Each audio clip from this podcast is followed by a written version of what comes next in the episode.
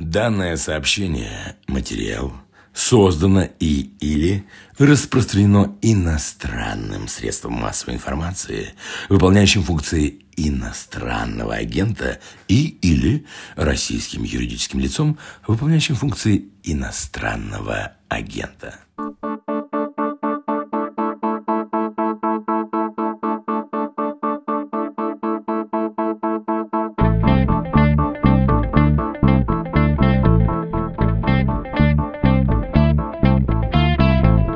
Здравствуйте, это «Что случилось?» Подкаст о новостях, которые долго остаются важными. У микрофона Владислав Горин, и нет уже никакой возможности игнорировать эту тему. Я про IT-гигантов и государство, особенно когда речь идет об авторитарном государстве. Как высокотехнологичные компании сейчас находят баланс, когда общаются с чиновниками, особенно с чиновниками из не самых свободных стран, сводится ли все к деньгам, и каким этот баланс станет в будущем. Россия, понятно, нас волнует тут больше всего, так что обсудим обсудим и приложение Навального, изъятое из магазинов приложений и возвращенное туда. Павла Дурова, само собой, обсудим с его морально-коммерческим выбором. Также поговорим про Twitter, Google, Facebook, штрафы, блокировки, замедления и тот самый поиск компромиссом. Сегодняшний наш собеседник Григорий Бакунов, IT-эксперт, автор телеграм-канала AdMeToo. Поздороваемся с Григорием после объявления на отвлеченную тему. Привет! Это Маргарита Журавлева. Я журналист и продюсер. Мне 30 лет. Я начала работать в 18. Все это время работаю по профессии. Моя работа мне очень нравится, но, несмотря на это, у меня есть вопросы, связанные с ней. Есть сейчас и были раньше. И я знаю, что с похожими проблемами сталкиваются и другие люди. Наконец-то у нас есть возможность обсудить все эти проблемы. Для этого мы запустили подкаст. Он называется «Карьерный вопрос». Это подкаст о карьере для тех, кто только начинает ее строить, а еще для тех, кто хочет что-то изменить в своей работе, но не понимает, в какую сторону двигаться.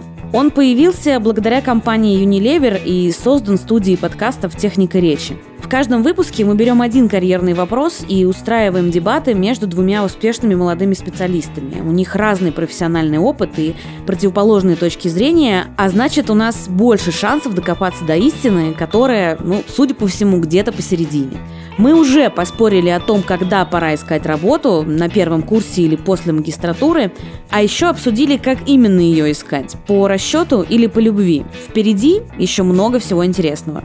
Если ты много лет в компании, обычно ты застал ее еще очень маленькую. Ты напрямую общаешься со всеми фаундерами и высшим звеном компании. Ты можешь закрыть комп и уйти. Но ты видишь, что сидит менеджер, видишь, что сидит э, другой консультант, и они работают. И ты такой, давайте я вам чем-нибудь помогу. Не знаю, откуда во мне эта уверенность, но всю свою жизнь я всегда думал, что у меня по-любому что-то получится. Это глупо, но это помогает. Подкаст «Карьерный вопрос» есть на всех основных стриминговых сервисах. Новые эпизоды подкаста выходят каждую неделю. Подпишитесь на него прямо сейчас, чтобы не пропустить. И еще кое-что. Пожалуйста, ставьте нам сердечки и оставляйте комментарии. Нам будет очень приятно.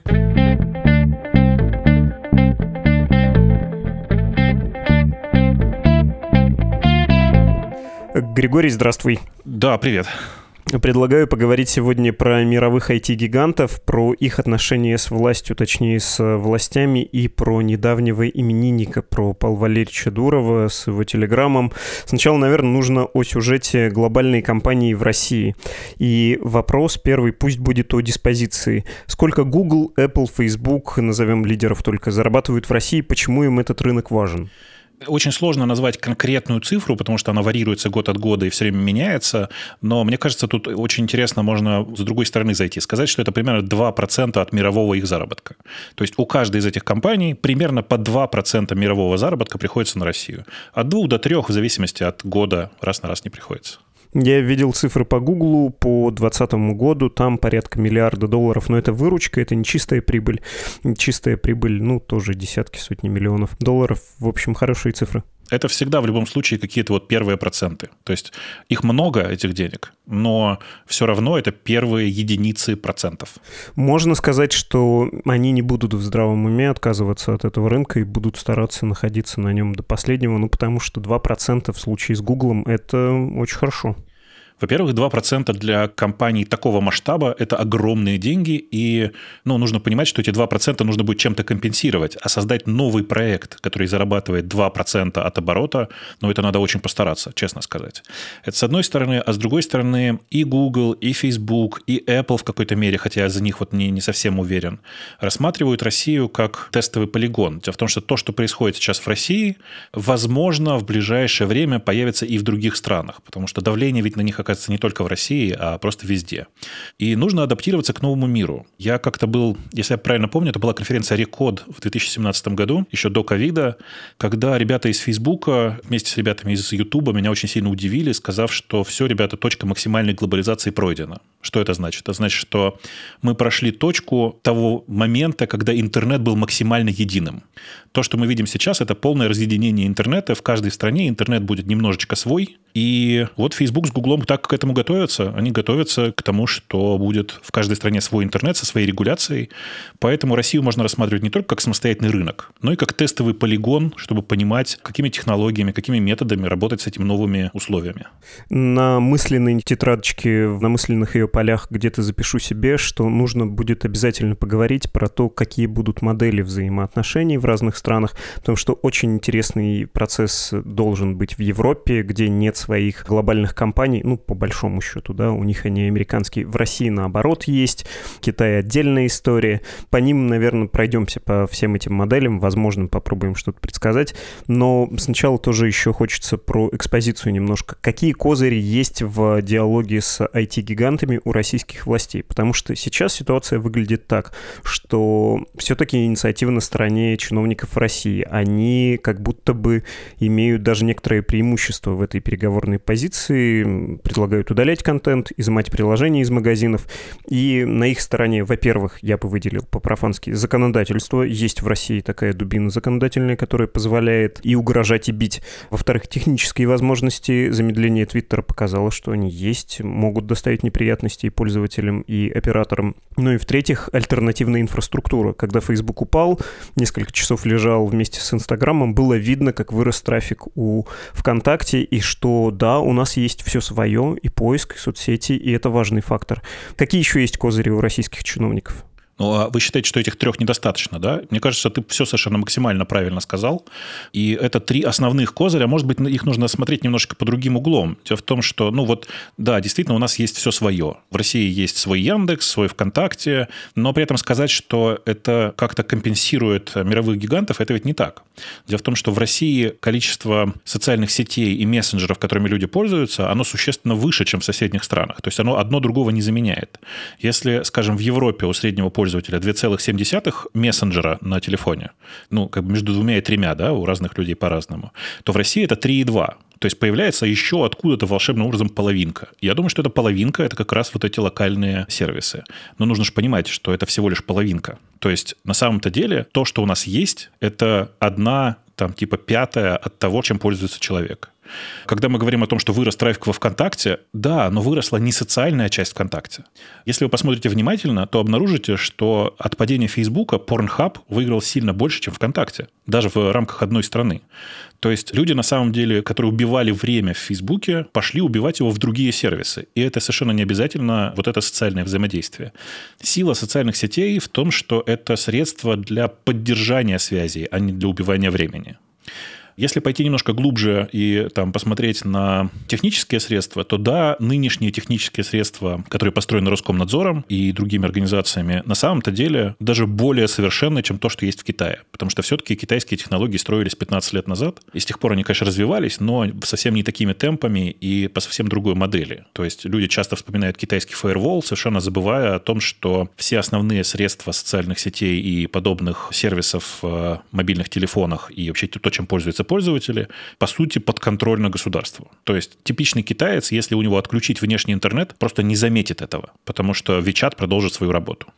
При этом, если посмотреть на законодательную модель, с помощью которой российское правительство и российские законодатели борются с внешними социальными сервисами, давайте скажем так, то я думаю, что здесь все совершенно очевидно. Действительно, много вообще за последнее время сделано для того, чтобы бороться с я даже не знаю, как это сказать, с американскими захватчиками, да, с Гуглом, с Фейсбуком, с Apple. И долгое время я и многие другие айтишники находились в ощущении, что, ну ладно, ну эти не прогнутся. Зачем им, в конце концов? Ну 2%. Вроде бы много, но все равно же не перекроют так, чтобы прям совсем все потерять. Но точкой невозврата, мне кажется, стала история про удаление приложений, потому что удаление приложений произошло не из-за того, что нужно соответствие законодательству, а просто потому, что, по сути, правительство попросило. То есть вы понимаете, да, вот мы сейчас говорим о единственном кейсе, который вообще существует в истории человечества, это когда Google и Apple удалили приложение Навальный из App Store и Google Play. Ну, тут можно оговориться, просьба не просьба. Понятно, что такая правоприменительная рамка, что сейчас можно все делать не вполне по закону, а по требованию органа исполнительной власти. Но дело в том, что ведь орган исполнительной власти тоже должен чем-то обосновывать свои действия, правда? То есть должна быть какая-то внятная причина, почему это приложение должно быть удалено. Но по факту сейчас никакой явной причины мы на самом деле не знаем. И единственное, что мне приходит в голову, это то, что Google и Apple, ну, как бы это аккуратно сказать, очень попросили. Почему Google с Apple смогли удалить это приложение и перейти вот эту черту? Ответ будет немножко странный и совершенно, наверное, может быть, не в русле твоей программы, но на самом деле они смогли это сделать, потому что их попросили одновременно обоих, и Google и Apple. То есть злейших конкурентов посадили за один стол и сказали, ребят, давайте вы это сделаете вместе. Ну, как бы, чтобы никому не обидно было. И они это сделали вместе, удалили приложение. На мой взгляд, э, удалили его без э, всякой какой-то явной на это причины, ну, в смысле, что даже законодательно как бы не успели подвести к этому какой-то нормативной базы, да. И то, что мы видим сейчас, это, ну, как бы, мне кажется, прям тотальный контроль над тем, что происходит на устройствах пользователей. И кажется, что вот так выглядит будущее китайская модель это теперь уже прошлое, а вот нынешняя российская это прям перспективная для любой страны, которая очень сильно заботится о том, чтобы контролировать жизнь граждан. Вот такая модель. Я хотел бы свой вопрос про сильную переговорную позицию перевернуть. Вот про эти три фактора. Про технологии, про законодательство и про альтернативную инфраструктуру. Насколько это все большие преимущества? Насколько стоит задирать нос российским властям и чувствовать себя всесильными? а насколько это эфемерная фора, ну, потому что те же технологии, да, которые обеспечивают э, локальные какие-то продукты, они могут быстро испариться. Доступ к иностранным финансам и вообще, ну, любая российская компания тоже хочет быть немножко западной. Яндекс не хочет быть таким Сургучевым э, в гупом. Он хочет и на Западе что-то стараться делать, не знаю, там свою доставку в Париж запускать. И что там, законодательство, тоже есть к нему вопросы. Можно сказать, что, знаете, законы закон законами, но у вас они репрессивные и не исполнять. Что из этого можно будет обходить при желании? Значит, э, техническую сторону вопроса обойти очень-очень сложно. То есть, э, действительно, сейчас ребята сделали такую модель, ребята, в смысле, из Роскомнадзора, РКЧЦ и прочих организаций там подконтрольных, построили такую модель блокировок, которую действительно очень сложно обойти, и вряд ли большие корпорации будут этим заниматься. При этом, вот, например, давайте возьмем YouTube. Да? Если раньше я был уверен, что YouTube просто не будут блокировать, потому что вместе с YouTube заблокируют к чертям собачьим весь Google, ну, потому что это одна, по сути, инфраструктура, то сейчас это уже не так, и нынешние средства контроля действительно очень хороши, и здесь действительно стоит задирать нос и говорить, что вот мы как бы первыми такое сделали. Надо сказать, что технически и технологически здесь ничего супер крутого нет, это просто хорошо организованная система по построению блокировок. То есть она как бы хорошо сдизайнена. Про законодательство мне говорить, если честно, сложно, и не очень большой эксперт в законодательстве здесь. Но кажется, что законодательство, повторюсь, вторично, потому что для удаления приложения не потребовалось какое-то серьезное законотворчество. Достаточно было, ну, по сути, прямых угроз. По крайней мере, так утверждает сливы из Apple и Google. Да? Единственное, что вселяло надежду, что Google с Apple смогут бороться и отстаивать свои демократические ценности, это как раз был App Store. Дело в том, что единственный эффективный способ обхода блокировок – это были мобильные приложения. Вы помните, наверное, да, историю с Телеграмом, потому что все до сих пор технари в восторге были, как Телеграм бегал от Роскомнадзора и было побанено половину интернета. Вот это было возможно исключительно потому, что Apple с Google отказывались или вообще игнорировали требования удалить приложение из App Store. Но, как мы понимаем, сейчас даже этого нет. Так что, по большому счету, корпорации сдались на волю государства, И сейчас, ну, я бы сказал, что никаких шансов на борьбу у них нет. При этом чисто российская часть вот эта вот, которая российские IT-компании, она на самом деле, я просто с ними со всеми дружу и работаю, и у них у всех одинаковая позиция. На самом деле никто из них не заинтересован в том, чтобы Google, Facebook и другие ребята пропали. Дело в том, что отсутствие конкуренции в этом месте обычно не на пользу ни рынку, ни пользователям, ни государству, никому. А двух Яндексов у нас в стране, я имею в виду сейчас поисковую систему, или двух ВКонтакте, я имею в виду социальную сеть большую, в одной стране такого размера не будет. У нас на самом деле всего там 130-140 миллионов пользователей в лучшем случае. Это не та цифра, на которой можно делать супер большие деньги по международным меркам. Именно по этой причине российские компании пытаются выйти за рубеж. Если сейчас мир будет настолько разорван и децентрализован, и все, что сейчас происходит в политике, будет продолжать оказывать на это большое влияние, то, естественно, российским компаниям будет невероятно тесно и невозможно, наверное, выходить на внешние рынки. Ну, то есть, давайте вот для примера возьмем ВКонтакте. Да? Давайте представим себе, что сейчас ВКонтакте так или иначе лоббирует закрытие Фейсбука в России. Ну, вот представьте умозрительную такую конструкцию. У ВКонтакте, у ребят из Mail.ru, бывшего теперь ВКонтакте, есть огромный проект, который называется MyGames, вообще MyCom. Это их попытка выйти на американский рынок, довольно успешная в области игр и, наверное, средне успешная в остальном. Но вы же понимаете, что не будет никакой возможности им дальше там продвигаться. То есть, если это прямая связь про лоббирование блокировки Фейсбука всплывет, то по большому счету у них не будет шансов на продвижение на любом другом рынке. Такая же история будет и с Яндексом, если вдруг такой возникнет. Так что я думаю, что вот эта видимость внутреннего вот этого ресурса, который есть в стране, как будто у нас есть все свое, она очень эфемерная, и ну, она просто кому-то выгодна, как картинка, поэтому ее продают часто и через СМИ, и через все подряд. Мы, безусловно, суперконкурентны на рынке, особенно с учетом того, что ни в Европе, ни там там в большей части Южной Америки нет сервисов такого масштаба, как э, Яндекс и ВКонтакте. То есть мы с этой точки зрения конкурентны. Но если сравнивать нас с мировым рынком, нет. Мировые лидеры намного сильнее в каждой конкретной стране. Угу. Эта система, она достигла оптимума или ее можно сделать еще более жесткой, еще более контролируемой? Потому что ты сказал, что это, в общем, идеал и пример для многих стран, которые хотят ограничивать у себя интернет. Э, я думаю, что современный мир, вот этот, где государство борется с э, корпорациями, он находится в некотором балансе в России, и с точки зрения корпораций, именно крупных компаний, да, нет никакого смысла бороться против государства. Но есть мелкие компании. И они, да, будут постоянно пытаться находить какие-то способы борьбы с э, государством, с корпорациями, которые подыгрывают государством. И это, собственно, одна из причин, почему Павел Валерьевич Дуров так пытается активно рассказывать всем, насколько вреден контроль Гугла и Apple над сторами потому что он хорошо понимает, что если завтра вдруг российское государство или любое другое, там, не знаю, Иран, да, внезапно скажут, что ну-ка удалите приложение из стора, приложение будет так или иначе удалено в конце концов контроль над нынешними операционными системами у корпораций только через Store происходит. Ну, по большей части, ладно, по большей части через Store. У Гугла чуть сложнее с этим, у Apple чуть проще. И, ну, вот, собственно, вот такая модель. То есть, на самом деле, я бы сказал, что мы не находимся в оптимуме, но контроль за корпорациями у государства практически полный, как мне кажется, в том числе и за американскими корпорациями, как ни странно. А это автоматически значит, что и за мелкими компаниями через корпорации тоже. На BBC на этой неделе был текст о том, как Россия за 10 лет стала рекордсменом мировым по количеству запросов к IT-гигантам на блокировку контента, и ты там в качестве эксперта выступаешь. А в пабликах, э, казалось бы, далеких от э, какой-то новостной проблематики, практически как мем распространялся график, который в BBC был, а он такой анимированный, и там видно, как за 10 лет строчка «Россия» с количеством жалоб бешено растет. Сначала была на первом месте, кажется, Бразилия, Турция, США, но Россия бешеным домкратом врывается в рейтинг, занимает первое место, и сейчас в 9-10 раз больше, чем страна, находящаяся на втором месте, там, кажется, Турция, да, по количеству обращений. И ты в этой статье говоришь, что это даже хорошо, что Россия таким образом демонстрирует включенность в мировую экономику, в мировые отношения, в отличие, например, от Ирана, который ни на что не жалуется и все запрещает. То есть можно в этом найти хорошее, это все равно какие-то отношения, какие-то обязательства. Э, я, на самом деле, говорю немножко не так, скорее сарказм, который, естественно, в тексте считывается плохо, но по факту в этом можно найти позитив. Позитив выглядит вот как. Хорошо, что это решается правовым путем, то есть через обращение к компании.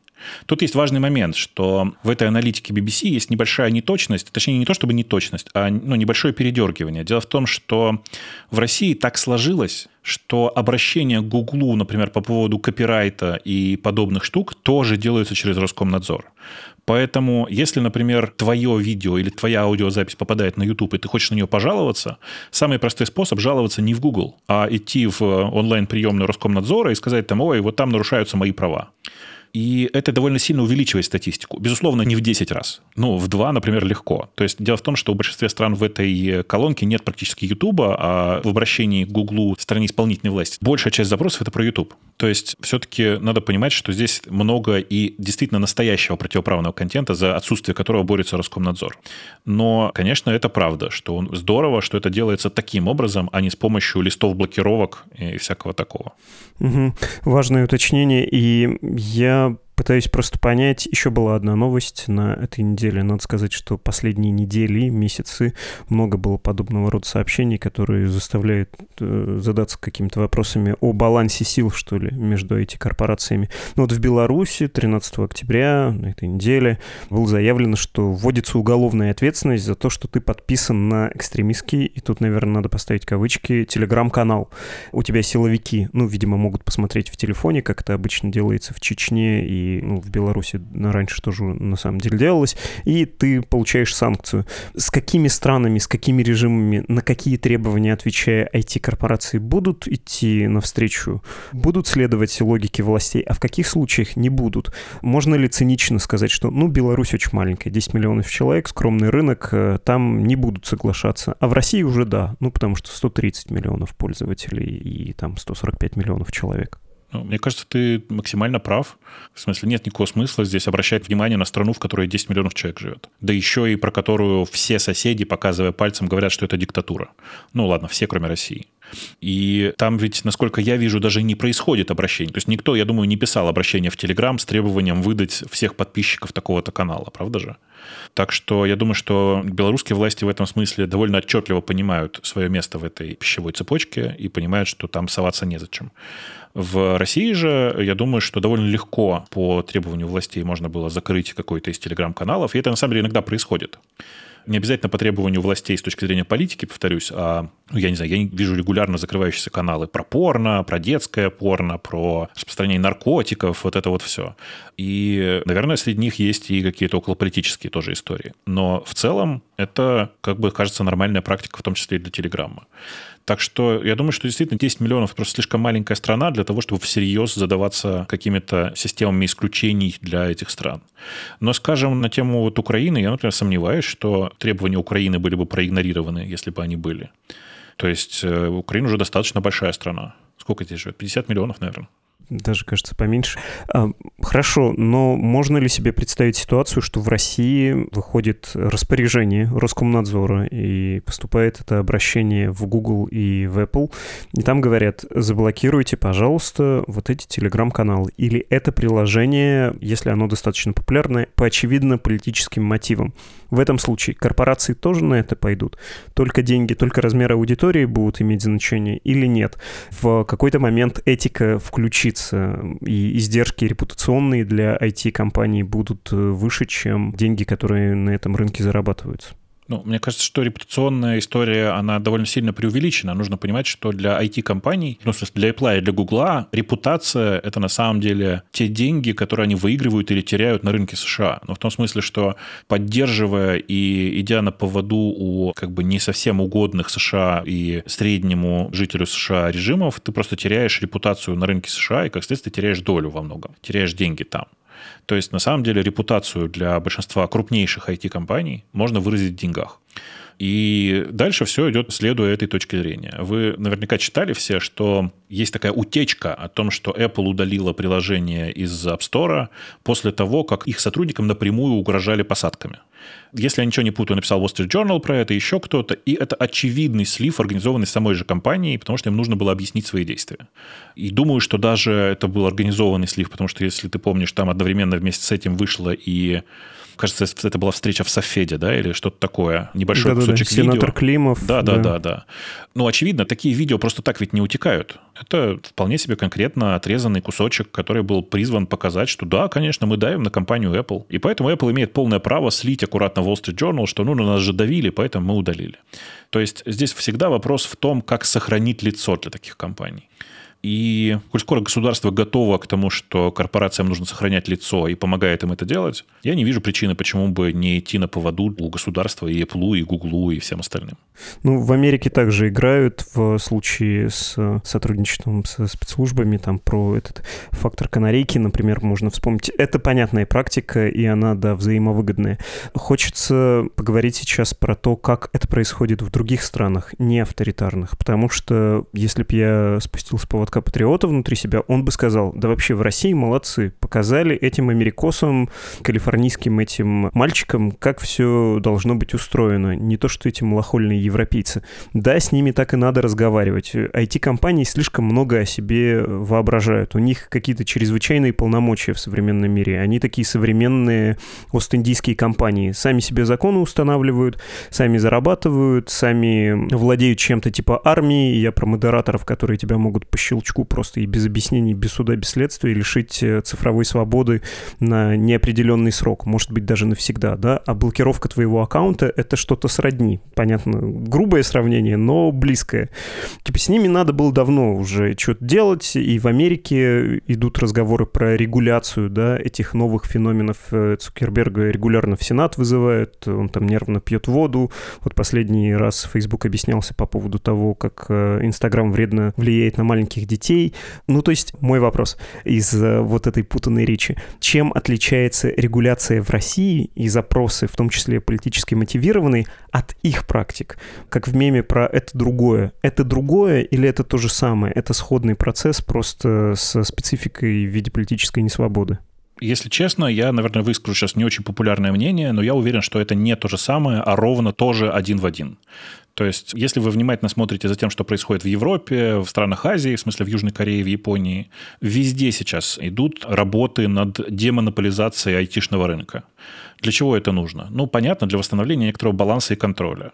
При этом, ну, опять же, вот в Европе активно введена практика, которая называется GDPR, которая требует на самом деле того же, чего потребовало российское законодательство за несколько лет до этого, а именно переноса персональных данных, взаимодействие с местными властями, норм по хранению и удалению персональных данных по требованию пользователя, ну и всякие такие штуки.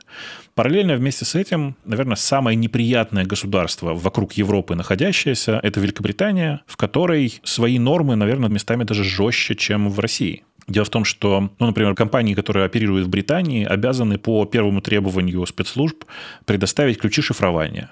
И важно, что в британском праве очень давно закреплено, что обращение из спецслужб ты не имеешь права оглашать. У тебя просто нет права даже сказать, что ко мне обратились спецслужбы и потребовали ключи.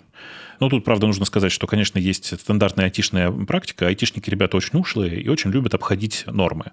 Поэтому на многих британских сайтах есть специальный раздел, в котором написано «Сегодня к нам не обращались спецслужбы». Ну, то есть, как бы дальше вы легко понимаете, что если на этой странице ничего не написано, то, значит, наверное, спецслужбы все-таки обращались, и надо на всякий случай посмотреть на шифрование вокруг себя. Ну, это тот самый принцип канарейки или свидетельство канарейки. Да, угу. да, да, конечно, конечно. Здесь канарейка, как в шахте, когда брали с собой птицу в шахту для того, чтобы проверять, не исходят ли какие-то зловредные газы. Потому что птица, как известно, умирала первой.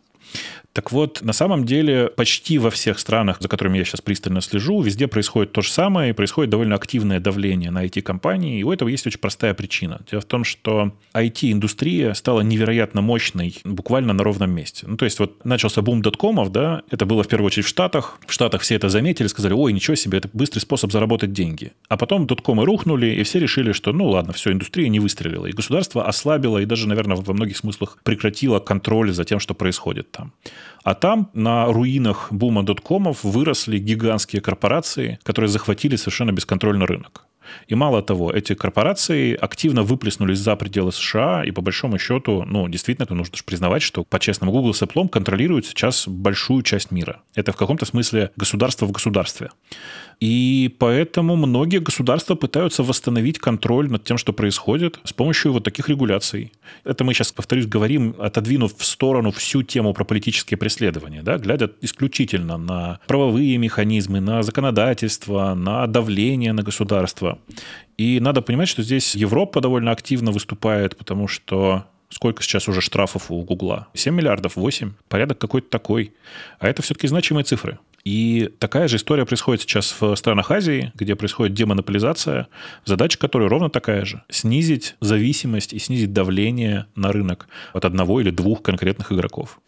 Угу. Справочно хочется, вдруг кто забыл сказать про кризис доткомов. Это конец 90-х, когда вдруг человечество, ну, в первую очередь США, поверило, что это будет новое телевидение, что все страшно изменится сейчас с появлением интернета. Мы будем развлекаться, покупать, общаться в интернете. И, в общем, это так и оказалось, только с лагом в несколько лет и с появлением в том числе мобильных устройств, которые сильно изменили наш мир.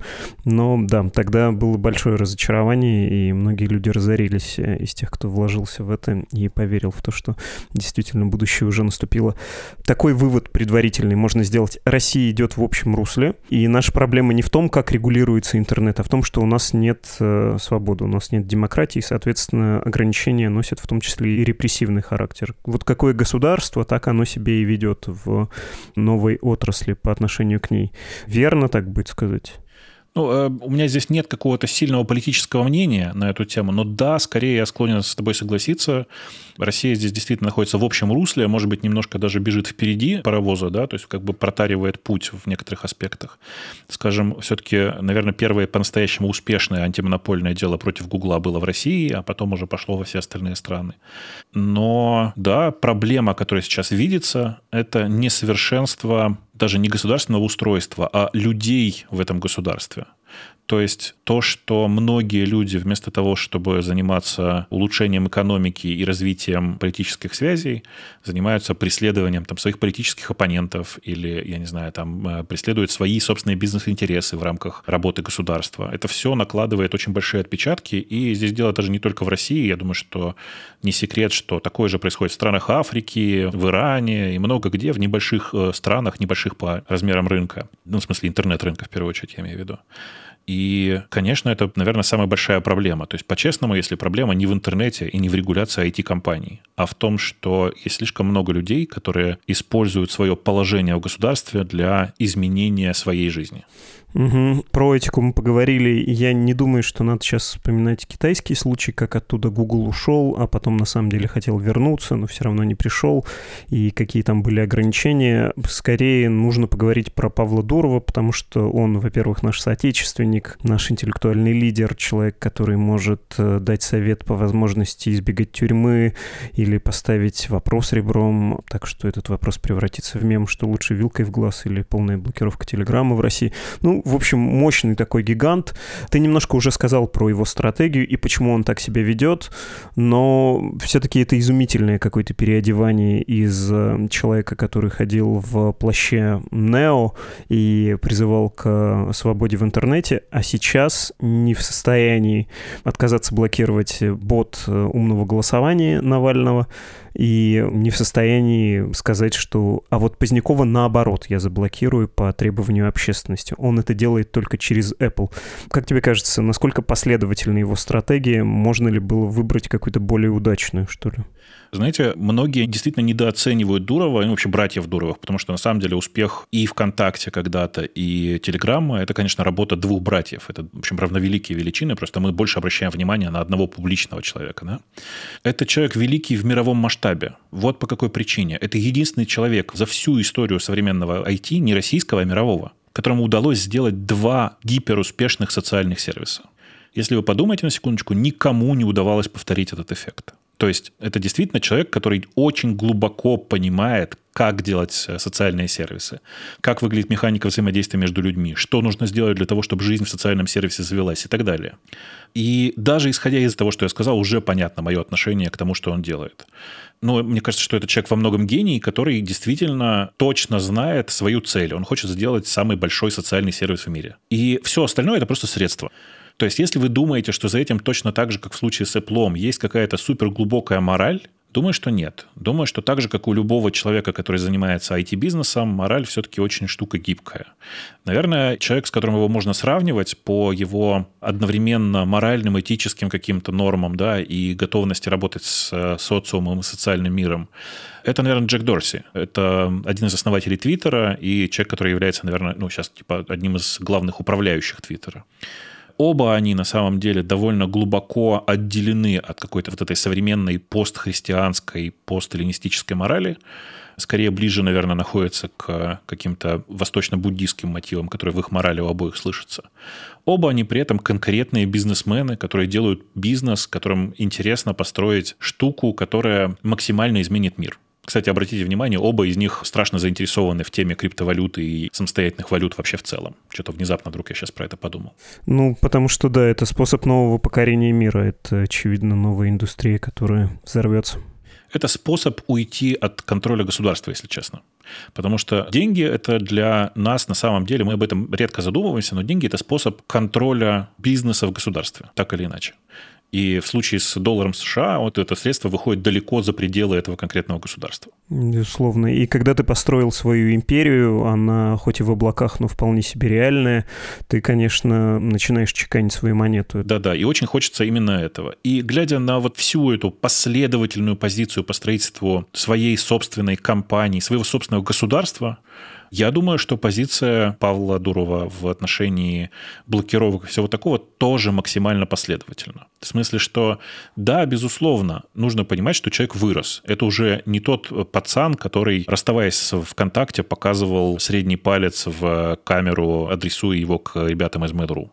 То есть это человек, который уже давным-давно вырос, он вышел из рамок одного конкретного государства. Мне кажется, он очень много понял из той бизнесовой истории, которая сложилась вокруг ВКонтакте. И то, что он сейчас говорит, то, что он сейчас делает, все направлено на единую цель – выстроить новую социальную сеть про общение для людей. Мне кажется, у него получается.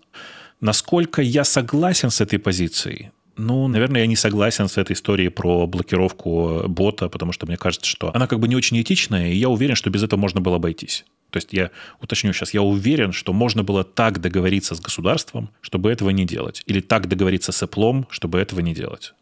Но тут нужно понимать, что мы все на его фоне маленькие дети с точки зрения того, как правильно выстраивать социальные сервисы. Повторюсь еще раз. Я дважды в своей жизни пробовал построить социальный сервис, мне не удалось ни разу. Я знаю людей, которые пробовали 8 раз, и им не удалось ни разу. Построить социальный сервис не удалось самостоятельно ни Mail.ru с их попытками построить, как он назывался, «Мой мир», да, ни Яндексу, никому. У нас в стране только один человек, который построил большой социальный сервис для всех, это ВКонтакте, это Павел Дуров. Есть еще второй «Одноклассники», но напомню, помню, он все-таки немножко другой, мягко говоря. Ну, у Google не получились. Я настолько старый, что я помню Google Circles. Э, Google Circles, до этого был Google Wave, до этого были попытки сделать какие-то чаты и все такое. Ничего у Google не получается с социальными сервисами. В Штатах есть несколько социальных сервисов, тут надо признавать. Есть Facebook, и есть э, Snapchat, который мы здесь практически не видим, компания Snap, которым тоже удалось построить свою социальную сетку. В России, мне кажется, вот только у Дурова и получилось. Хорошо, ты меня усовестивил, и действительно, он классный предприниматель, и показатель его успеха — это то, что он сделал два мощных проекта подряд. А сделав один, очень трудно сделать второй, просто чисто математически. Вероятность твоего успеха резко понижается. Это как после ленты .ру сделать «Медузу». Небольшой реверанс начальству, комплимент ему. Очень тонко сейчас было, да. И я думаю, что, кстати, сравнение довольно точное. И тут можно продолжить очень интересную мысль, что как в случае с лентой .ру и «Медузой», так и в случае с контактом и телеграммом, кто-то, кто это делает, знает какую-то формулу, знает какую-то тайну, которая позволяет два раза подряд сделать успешный вот продукт в своей нише. То есть, на самом деле, ну, это удивительное событие. Не только с точки зрения математики, но и с точки зрения, что, видимо, этот человек взломал систему. Я здесь не пытаюсь сказать, что сначала добейся, а потом говори, да, про то, чтобы так делать. И повторюсь еще раз, я тут скорее, наверное, осуждаю всю историю с э, удалением бота, но человек гений, давайте делать скидку на это может быть, как-то признать величие человека и через это подсказать ему, что, вероятно, бизнес и мораль не всегда идут рука об руку, и, может быть, что-то здесь можно было бы включить. Хотя, впрочем, мы не знаем обстоятельства. Вы ведь не забывайте, что у братьев Дуровых в России остались родители, и разные другие обстоятельства есть. И у команды, которая делает Telegram, тоже здесь и друзья, и родственники. И может так статься, что здесь мы всего этого не знаем, а давление какое-нибудь было. Я, слушая это, еще не могу отделаться от скорее эмоционального региональной ассоциации в сравнении с Дорси про важное, в общем-то, событие удаление твиттера Дональда Трампа, что это был крайне плохой для всех жест, крайне плохой для всех шаг, потому что он, в общем, подорвал нейтралитет площадок, и после этого уже невозможно говорить, что мы просто платформа, мы ни за кого, и мы не можем удалить ни Позднякова, ни Навального, и там в случае с другими платформами, ни тебя, ни тебя, ни тебя, извините, мы не при делах. Ну, то есть это сильно ослабляет э, твою позицию невмешательства и, опять же, твою переговорную позицию. Нет ли здесь э, проблемы? Я думаю, что так и есть, и так и было. Есть очень большая разница все-таки. Дело в том, что Дорси и Твиттер удалили аккаунт Трампа по собственной инициативе. То есть это было не следствие давления государства, ну, потому что какое в данном случае могло быть государство, да, а выражая собственную социальную позицию. И, наверное, это в этом смысле еще даже, прошу прощения, что, но еще даже хуже. То есть компания продемонстрировала, что у них есть свои предпочтения о том, кто должен быть президентом в стране и как он себя должен вести. И с этой точки зрения, конечно, история с кейсом Дурова значительно проще, потому что здесь все-таки действительно есть государство, которое, в общем, понятным образом давит, пусть даже, может быть, не напрямую, а скорее через корпорации, но все равно есть понятное давление. И да, я уверен, что Дорси теперь понимает уже, что открыл ящик Пандоры, и что к нему теперь выстроится очередь из желающих в разных странах позаблокировать все подряд. Но вот конкретно Твиттер в России практически не зарабатывает, и практически не зарабатывает нигде за пределами США и некоторых стран Азии. И с этой точки зрения я думаю, что Дорси, ну, если честно, плевать. То есть конкретно Дорси будет находиться в стороне и ничего блокировать не будет, и так и будет, в общем, блокировать то, что посчитает нужным до последнего. При этом, в отличие от э, Павла Валерьевича Дурова, у Джека Дорси Twitter — это не единственная компания. У него есть две других успешных компании, в которые он зарабатывает деньги. Поэтому в крайнем случае Twitter просто закроют. Понятно. Ну, в общем, это все к тому же, что один раз заблокировав, ты открываешь возможность, чтобы к тебе потом приходили и говорили, заблокируй еще, а еще вот этого, и потом вот этого. А раз ты это делаешь и по просьбе, и по закону, и по личному предпочтению, то почему бы это не делать и по нашему приказу? Надо сказать, что я знаю всего один кейс, вот, который мне действительно очень нравится, но тут, может быть, не совсем честно, потому что я имел к этому отношение.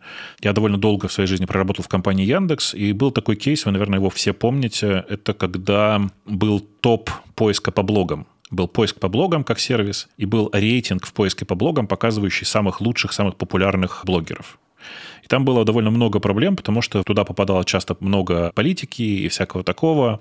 Понятно, что было довольно много давления вокруг э, всего этого. И в результате Яндекс в тот момент нашел, мне кажется, идеальное для компании и для всего мира решение, просто закрыв топ поиска по блогам просто закрыв его для пользователей и для государства, и для всех. Больших денег он, разумеется, не приносит, а типа репутационные риски, связанные с э, взаимодействием с государством, здесь были слишком велики. И этот кейс, конечно, очень удачный, мне кажется. Но, по счастью, просто это была не очень бизнесовая история. Другая история, связанная с Яндексом, это все-таки история с Яндекс новостями. Но здесь, мне кажется, ну, нет здесь претензий к Яндексу, давайте так скажу. У меня здесь есть претензия к государству и социуму. Для тех, кто не знает, у Яндекса есть сервис Яндекс Новости, в котором показываются новости. Долгое время его было довольно интересно читать, потому что там были новости из интернета. Такой агрегатор новостей. Но благодаря тому, что было принято много интересных законов, из-за которых, кстати, никто на улице не выходил и никто не бастовал и не устраивал никаких демонстраций, по этим законам агрегаторы новостей имеют право взаимодействовать только с официальным зарегистрированным СМИ. Ну, по этой причине там, например, нет «Медузы».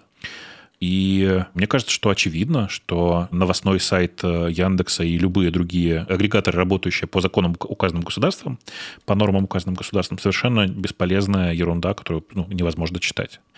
два очень похожих кейса, но какая разная судьба, да? И разница между этими кейсами 5 лет.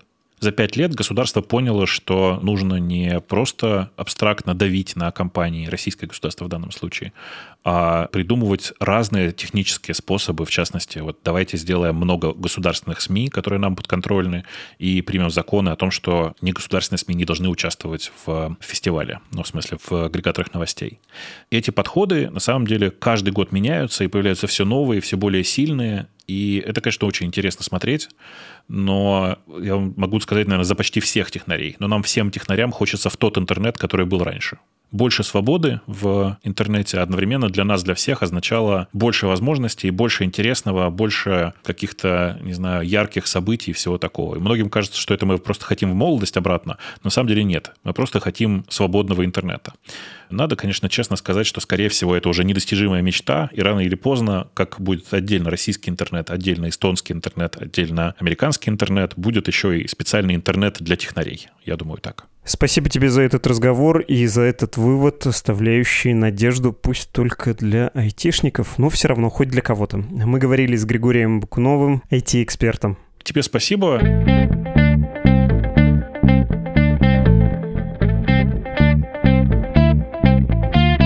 Вы слушали подкаст «Что случилось?» о новостях, которые долго остаются важными. Лайк, подписка, комментарий – все это нравится нам, как выражение ваших чувств. А еще это подстегивает платформы помогать нам, то есть показывать этот выпуск большему количеству людей. Мы же говорили про IT-гигантов. Вот есть законный способ их немножко обхитрить. Ну или как обхитрить? Просто подсказать им, куда правильно идти. Так что не сдерживайте себя в комментариях и в любых других реакциях. Пишите нам радости, скупые телеграммы, как пелось в старой песне. Не открытые, а личные письма можно отправлять на e-mail подкаст. А если вы вдруг откуда-то узнали о наших проблемах, то да, нет сил больше скрывать, сознаюсь, нам нужны деньги, и мы очень благодарны всем нашим жертвователям. Присоединиться к их числу, сделать регулярный или разовый платеж можно, прочитав инструкцию по адресу support.meduza.io. До скорого!